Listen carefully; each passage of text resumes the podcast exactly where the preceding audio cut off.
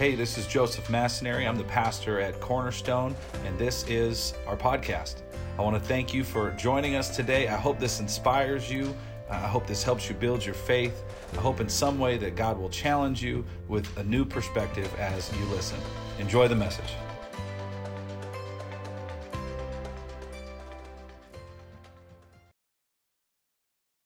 So, if you've been with us, uh, somebody just shout me down where we've been. We've, we spoke about Mary Magdalene. We had a week where we spoke about this man named Joseph of Arimathea.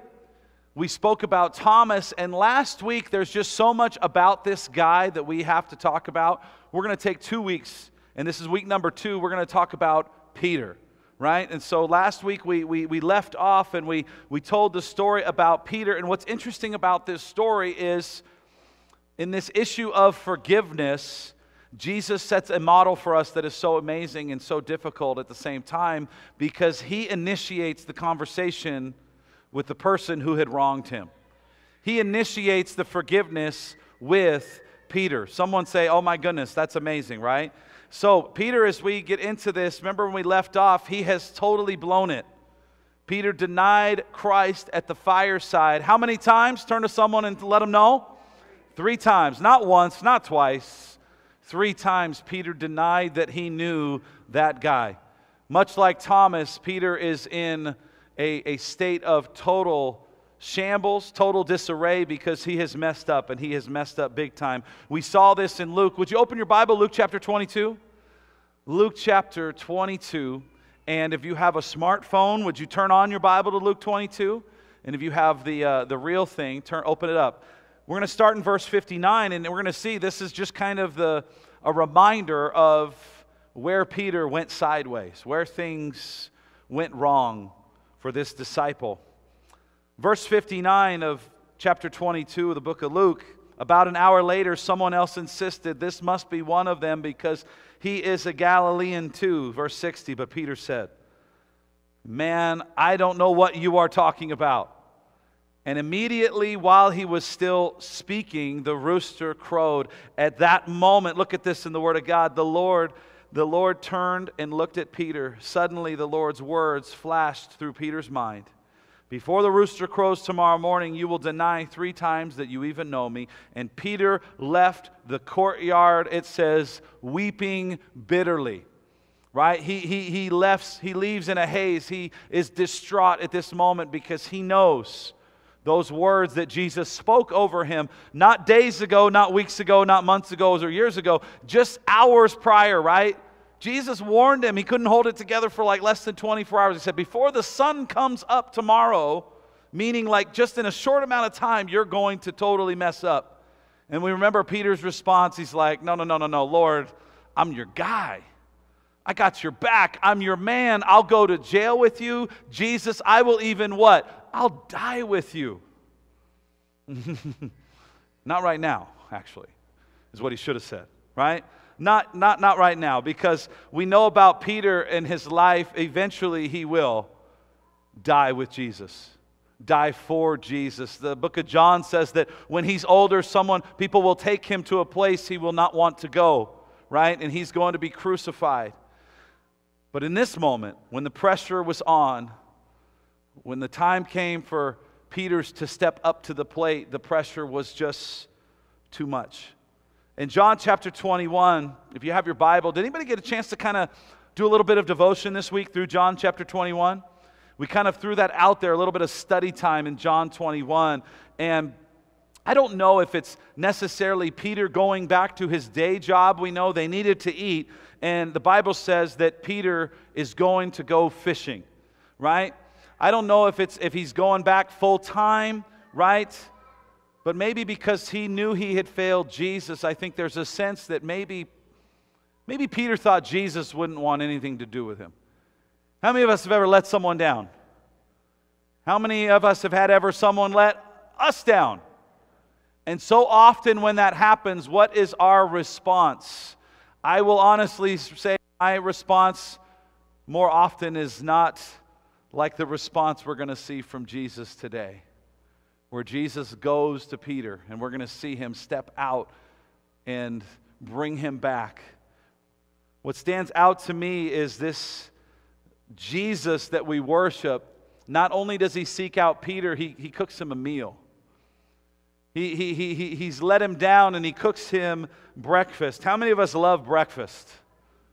I love breakfast a little too much. Love me some breakfast. Some biscuits and gravy, some bacon, some jams. Anybody love some jam jams? Right? Come on now. Who's hungry? We have Kona ice outside after church, but that doesn't quite count as food, right? The kids will love it, but I don't know about that, right? It's all good.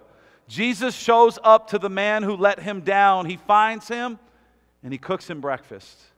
He cooks him breakfast. Let's read about this encounter where Jesus prepares fresh fish and my favorite thing in the whole world, fresh bread.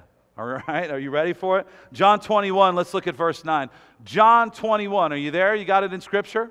I know we have it in our app as well, so get your notes ready, get your thumbs fired up. Let's read this starting in verse 1. Later, Jesus appeared again to the disciples behind the sea of Gal- beside the Sea of Galilee.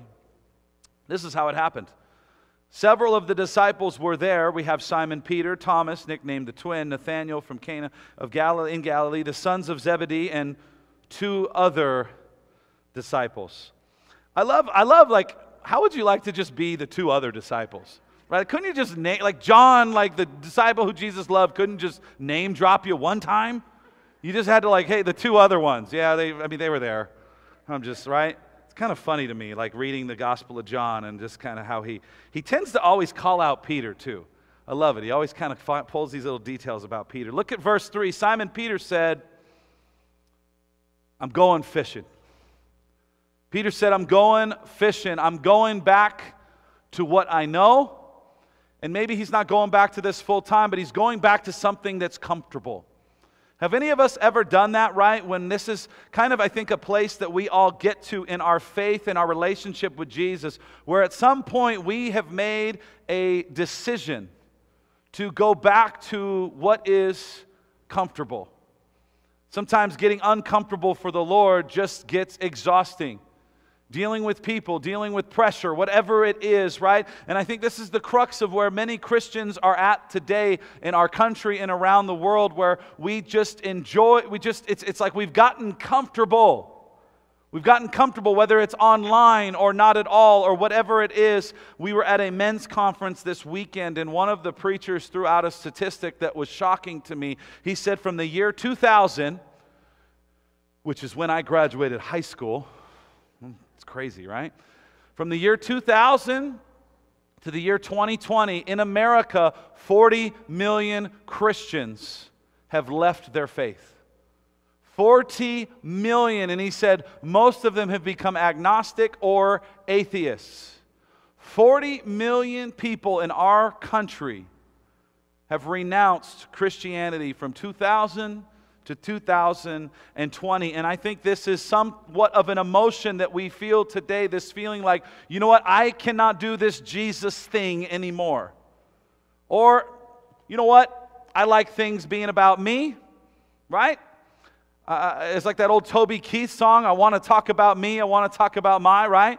I like myself more than I like giving or more than I like serving, whatever it is. There's this, this issue in the church today that, you know what, it's like, I, don't know if I feel like loving this God anymore, doing this God thing anymore, or I can't serve anymore because, right, uh, maybe, maybe even some of us are in this position where maybe religion, maybe going through the motions of church, maybe going through the routine of church, right? Maybe you feel like it's just gotten old, right? It's just gotten mundane and it's the same thing over and over again, like a Groundhog Day. Or maybe you feel like Peter a little bit. Peter's a special case where it's like maybe you feel like, you know what? I have fallen too far. I am too broken. I'm too messed up.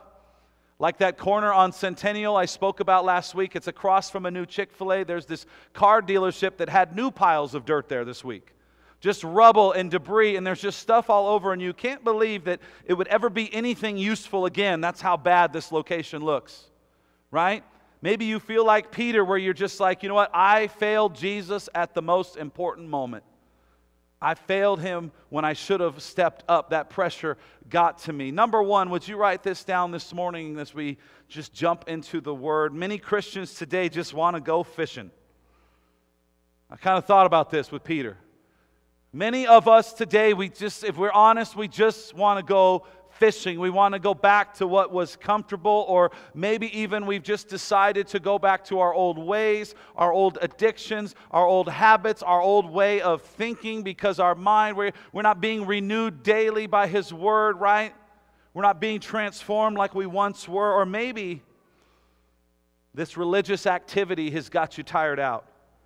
Paul talks about this in Galatians chapter 5, verse 4. Let's read this scripture together. Paul says this about religion, about the law, about just doing things with a heart that's not about God, right? He says, For if you're trying to make yourselves right with God by keeping the law, you have been cut off from Christ. You have fallen away from God's grace. You know, you might be here like, I, have grown up in church, right? And so I see a lot of things that we do, and, and always a lot of good stuff. But there's a lot of religious activity that goes on. And there's nothing wrong with religious activity, but there is something wrong when that activity isn't connected to the heart of Christ. When you're missing the heart of why we are doing something or why we are serving, right? Religious activity is anything you do for God that does not stem from a heart connected to God. Do we catch that?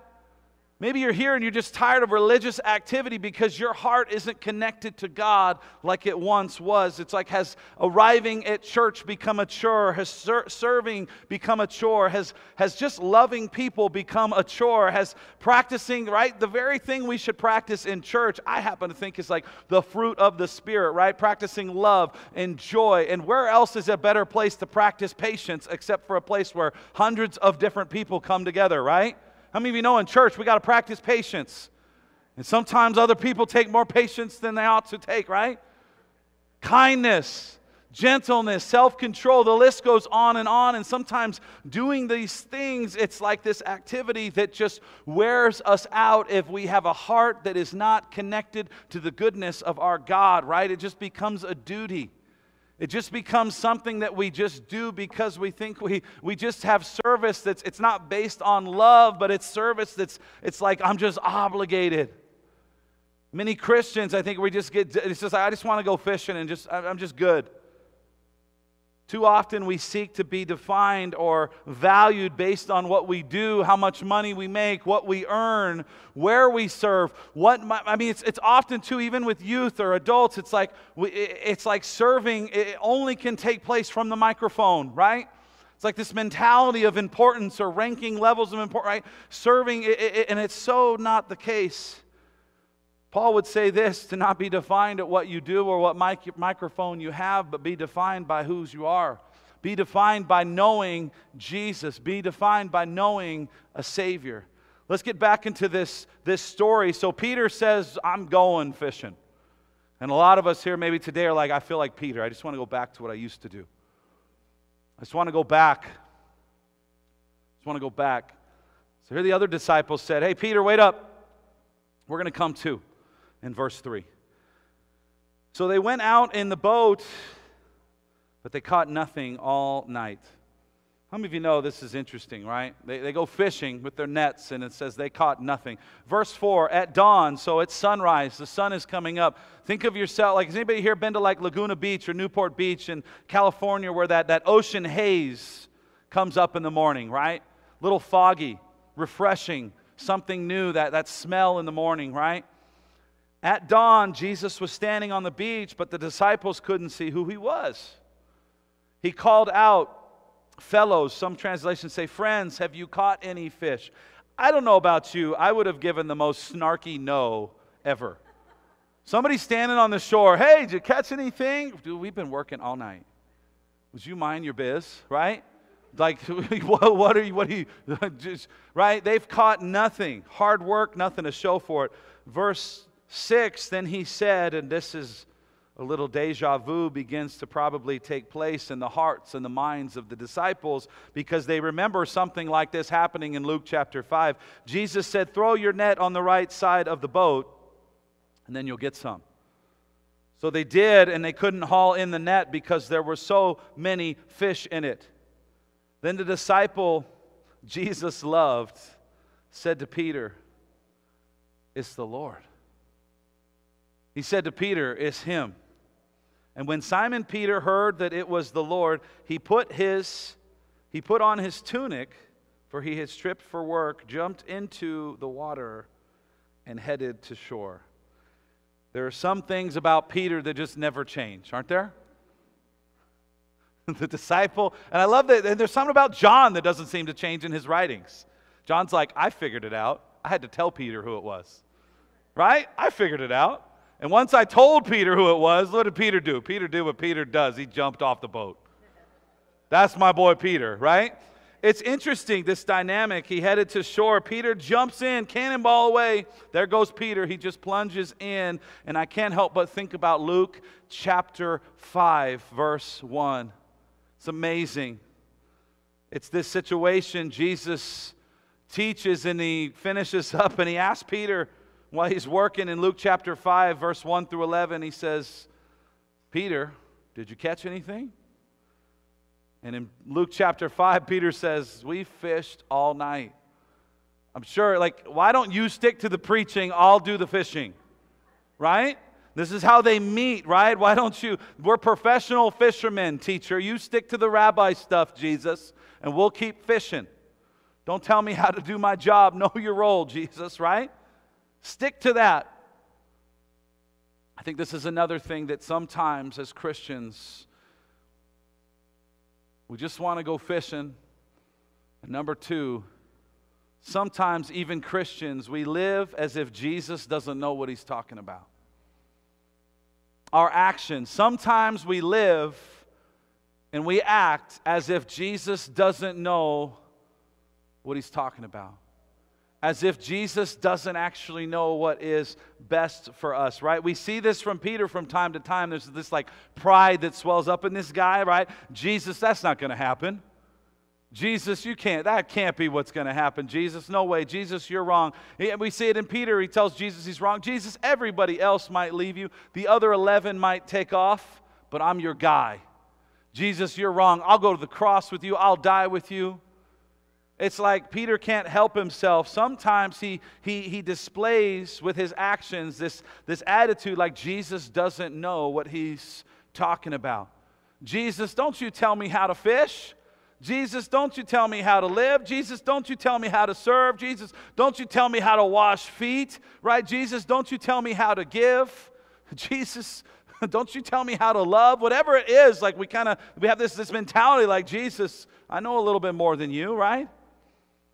And then in Luke chapter 5, verse, look at verse 8 and 9 in Luke 5. When Simon Peter realized what had happened, he fell to his knees before Jesus, and this was years before. He said, Oh Lord, please leave me. His response, he says, I'm a sinful man. For he was awestruck by the large number of fish that they caught. He was humbled before Jesus in that moment. He was shocked, and he says, I'm a sinful man. I'm sinful because I didn't believe you. So let's jump back into John 21, our core text today. John 21, verse 8, it says, The others stayed with the boat and pulled the loaded net to shore, for they were only about a 100 yards from the shore. I love that as well. The others, the other disciples, they don't even get their name dropped, but, dropped, but they get to carry the fish. Right? Peter takes off, swims to shore. He gets to be the star that we still talk about, right? But the other guys are back there. Verse 9 when they got there, they found breakfast waiting for them. The Bible says this fish cooking over a charcoal fire and some bread. I find this interesting. The boat hadn't even come in with the fish yet, and yet Jesus is there cooking up the fish. It's already ready to go. We don't need, right? It's, it's, I, I love that, right? It's already ready to go. And now remember from last week, we kind of spent some time on this, and I don't want to dwell on it too much today. But remember the words, the imagery, the smells, the senses that Jesus was using when he restored Peter, right? He uses this term, right? And John writes, he uses this word, by the charcoal fire, Jesus was cooking breakfast around it. And remember, it's only used two times in the Gospel of John, right? Why didn't he just say fire, right? I think he wants to let us know how important this moment is going to be for the disciple named Peter, how life changing this is going to be, how important his restoration process is. This term, charcoal fire, fire, it's only used twice. It's right here in John 21. And if you flip back a couple pages, the Bible says Peter, when he denied Christ, he was warming himself by the charcoal fire. Do we see that, church? So at nighttime, at his worst moment, the Bible says Peter denied Christ. The book of Matthew, and I believe it's the book of Mark, they, they say that Peter started cursing at them. He started saying, I don't blankety blank know the guy, right? He started sinning right there. Not only was he lying, he started cursing to emphasize his point. He had all that failure take place by the charcoal fire at night, but when the sun came up, and in this moment at dawn, Jesus has the charcoal fire prepared, and he is going to be restored at the charcoal fire. Verse 10 Bring some fish you've just caught, Jesus said. So Simon Peter went aboard and he dragged the net to the shore. There were 153 large fish. I hope they went and sell those back. They probably funded their first mission trip with those fish after that, right? I don't know. They went and sold them later, right? There were 153 large fish, and yet the net hadn't torn. Verse 12. Now come have some breakfast. How many of you know good conversations take place around breakfast? Right? Come have some coffee. Come have some fresh bread. Jesus said, None of the disciples dared to ask him, Who are you? because they knew it was the Lord. Verse 13 Then Jesus served them the bread and the fish. And this was the third time Jesus had appeared to his disciples since he had been raised from the dead. So, over the charcoal fire, Jesus is getting ready. Get this, get this, get this. This is so cool to me.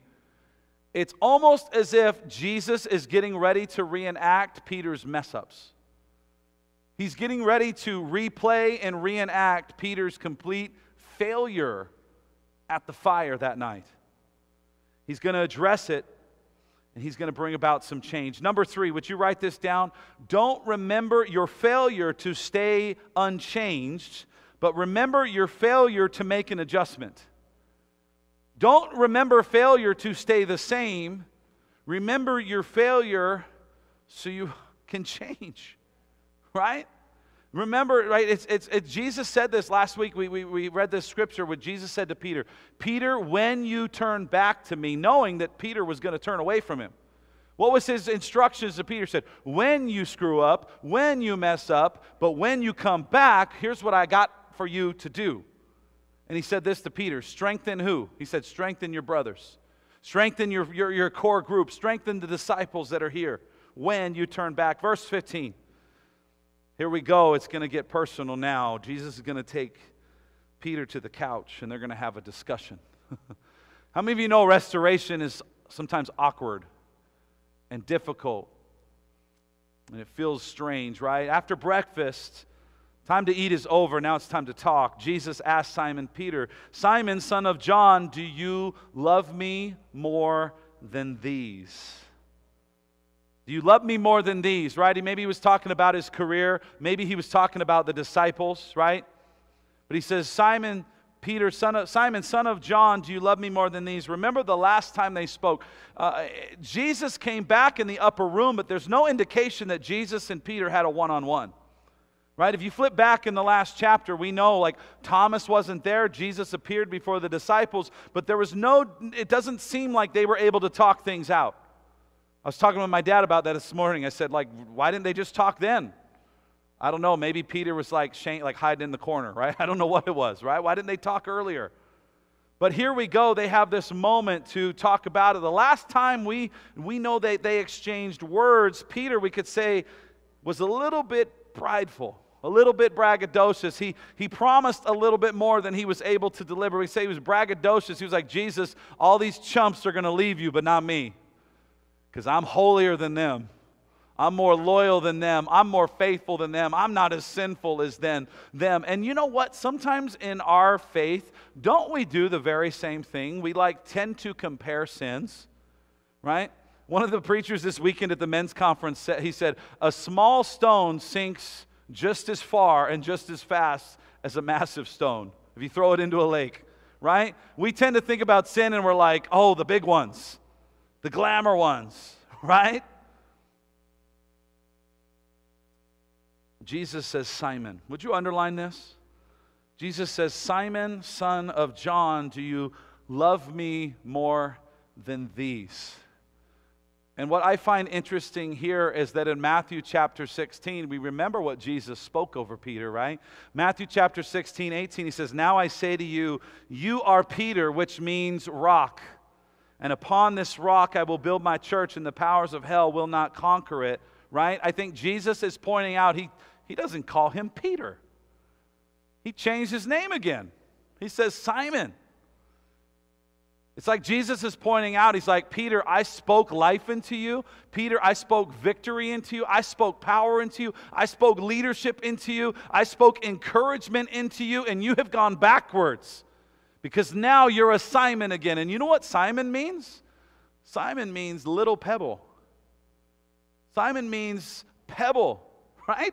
He's, it's almost as if Jesus is saying, You've regressed in your faith. And some of us can relate to this where it's like we remember a season where we're just we're doing things and we're enjoying the presence of God, and then we just somehow done, we just regress. And Jesus says this He's like, You're a Simon right now. You have not been acting like the rock on which I will build my church. You have not been living up to your new name's sake. Peter meaning stone, Simon means pebble. And Jesus, he says, Peter, I took you from a pebble to a stone. But this denial behavior, you denied me three times. Now you've gone into hiding, right? This behavior you've put on display, you are back in your Simon mode. You are back in your old mode of doing things, right? You're a Simon right now. And I can't help but think it sometimes, even in church, there are, we can each probably relate to a time in our life where we are in a Simon mode in our relationship with Christ. We're just, you know what I mean? We're, we're kind of in this Simon mentality. We love G- Jesus when it suits us, right? But our love, our faith, our fruit of the Spirit, it's not on display. It's like Simon, you have regressed. You're going backwards. Let's get back into the word. Yes, Lord, Peter replied. You know I love you. You know I love you. And let's look what Jesus says. He says, You know I love you. Now go work in the nursery. I'm teasing. right? He says, Feed my lambs, baby lambs. You don't even get to the sheep. You don't even get to handle sheep, Peter. You get the babies. Right? Interesting. He says, Feed my lambs, Jesus told him. And verse 15, would you underline the word love? Because Peter and Jesus both use the same word, or at least it would appear that way to us. Because I hear the word love, and I have three daughters that I love on like Valentine's Day. They love drawing. I mean, all year long, these little girls love drawing hearts right? It's just like a girl. They love unicorns and hearts and princesses and things like that. So when we hear the word love, we generally think of one thing. In the Greek, love meant multiple things. Right? There was, I believe, uh, I believe it was six or seven different meanings of the word love in the original, in the Greek language, which they are using here. It says, Do you love me? Simon, do you love me? Then feed my lambs, Jesus told him. Jesus used the word love, but the meaning behind it actually is this the root of the, the word. It's, you've probably heard this if you've been in church, right? It's the ultimate showing of love to lay down your life for someone, sacrificial love, unconditional love. It's called agape love. So Jesus asked Peter, he says, Peter, do you love me unconditionally? He says, Do you agape me? Do you agape love me? Do you sacrificially love me? Will you lay down your life for me? Unconditional love. And here is what Peter says because Jesus asks for the highest form of love possible. I want agape love. Peter, do you love me? And here we go. Peter says, You know that I love you. But the love that Peter uses is a different love than the love Jesus uses. It's in the Greek, it's called phileo, right? We think of Philadelphia, brotherly love. Peter says, What'd you just say? Do I unconditionally love you? Will I lay down my life for you? I think Pete, there's probably a part of Peter that's like, I'm not falling for that again. I ain't going there. Pete, Jesus, I love you like a friend. Jesus, I love you like a brother. He says, I phileo love you, brotherly love. Peter's like, there's no, I'm not getting embarrassed again over this situation. I'm not walking into that trap again. I was just embarrassed in front of strangers. I was embarrassed by the charcoal fire. I was embarrassed in front of the disciples because I, I said I would lay down my life for you and I didn't. I said I would sacrifice for myself for you and I didn't right? It's almost like this response. Peter finally gets to a place where God can use him. And you know why he can use him? Because he's not bragging anymore. He gives a response that's a little bit more realistic. He says, you know, he gives a response, I would say, it's a little more humble. God can always work with humility. He can always work with humble people, right? He gives a response that says, I'm not going to act so super spiritual anymore. I'm not going to act like I got all my stuff together or nothing's bad, right? Verse 16, Jesus repeated the question a second time Simon, son of John, do you love me? Yes, Lord. And he says, You know, I phileo love you again. Brotherly love. I'm sticking to that. I'm not going up to that. I'm not graduating to this agape stuff. And here we go. It's almost like Peter was just honest. So now it's not the lambs anymore. He says this. Look at this. He says, Then take care of my what? Turn to someone say it. Sheep. It's almost like he, he gets promoted, but just being honest. Jesus says, Do you agape me? And Peter says, No, I brotherly love you. I love you like a friend, right? Peter had previously claimed that his love was better than everyone else's that his performance was better than anyone else's, right? And I think as Christians, we just do that. We, we like, man, I, I'm just, we compare ourselves to people, right? I, I just, I'm doing better than that guy. I'm doing better than that gal. I'm doing better than that kid or whoever, right? And it's like, no, no, no, no. The standard, what is the standard by which we are to measure ourselves, right? The standard by which we are compared to a holy God is a holy God. Think of that for a minute. The standard by which we are compared to a holy God is only and will ever be a holy God. There's no other standard to compare ourselves to. In other words, Peter, since you aren't thinking so highly of yourself, now we can do something. Peter, now since you don't think you're the man, now we can get to business. Verse 17. He don't let him off the hook easy, does he? A third time he asked him, Simon, son of John, do you love me? This is getting awfully repetitious, isn't it, church? Right? The third time, but here we go. The third time, Jesus does what he always does. There is no way to get access to a holy God. There is no way. The only way we can get that access, it's because the holy God came to us. Jesus brings himself now down. Get this, get this, get this. Jesus says, Do you love me? But he doesn't say, Do you agape love me? He says, Peter, do you phileo love me the third time? He changes it up. He brings himself down to our level. He brings the standard down to Peter's level, right? He comes down and meets Peter right where he is at. The third time, Simon, son of John, do you phileo love me? And Peter was hurt. Let's read this together that Jesus asked the question a third time. He said, Lord, you know everything.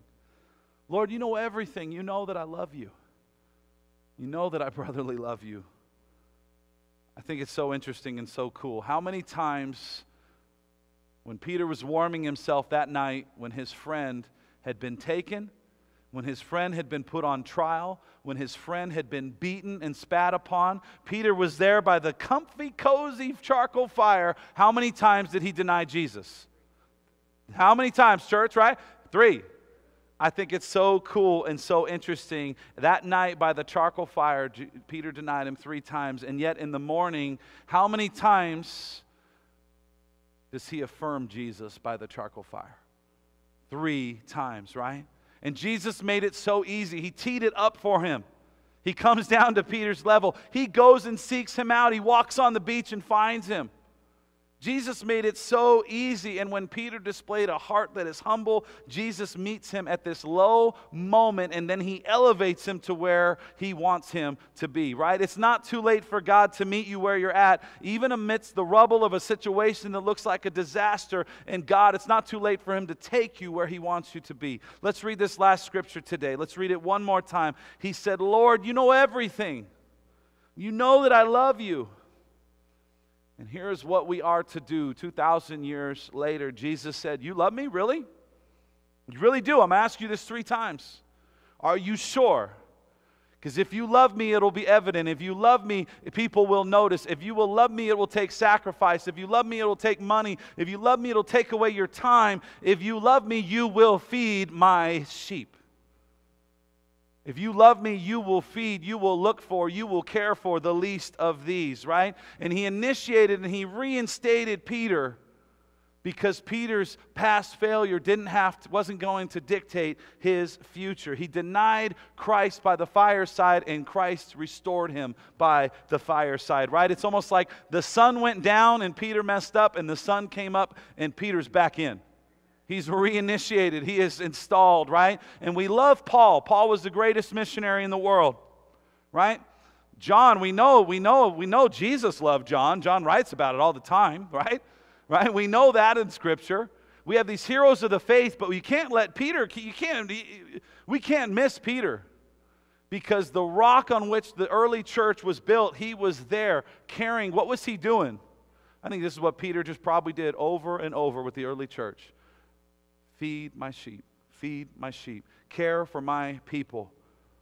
And even though we all have times, how many of us have had times where it's like we're just going backwards in our faith? We've just regressed, like Peter.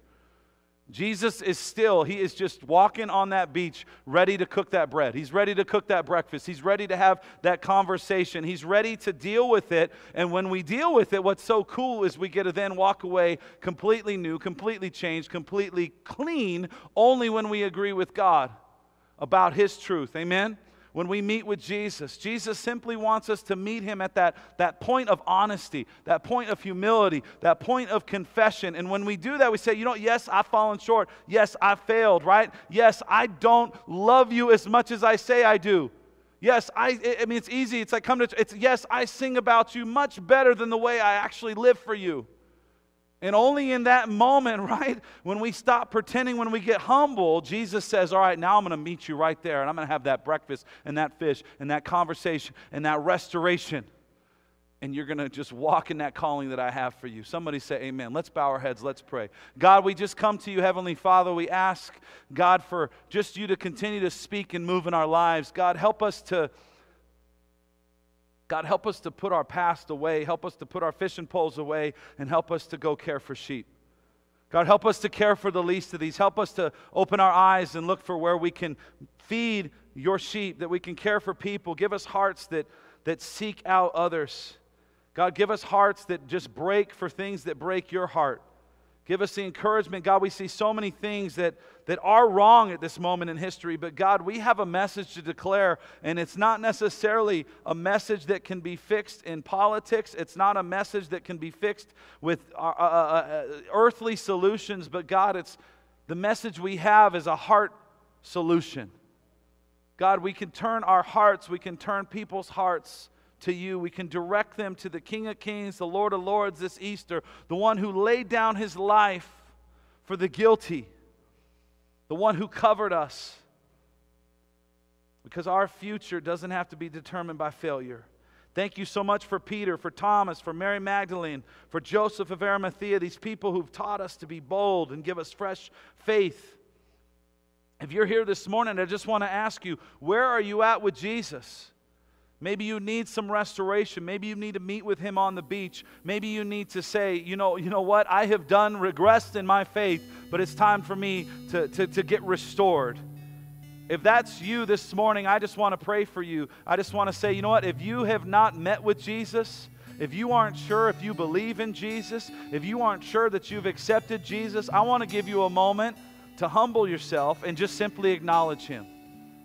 One of the ways we acknowledge Him, people, we, we love the word repentance, but really it's just saying, God, I agree with you. I agree that I've fallen short and I need a new direction. If you want to acknowledge Jesus in this house, or if you want to acknowledge that you have fallen away from Him, would you just lift your hand? One, two, and three. Go ahead and lift them up in this house. I see you over there. I see you over there. Any more over here? Let's just have a word of prayer this, this moment. God, we come to you today. God, we acknowledge, God, that we have a, a pride problem. God, I have a sin problem. And God, I just want to,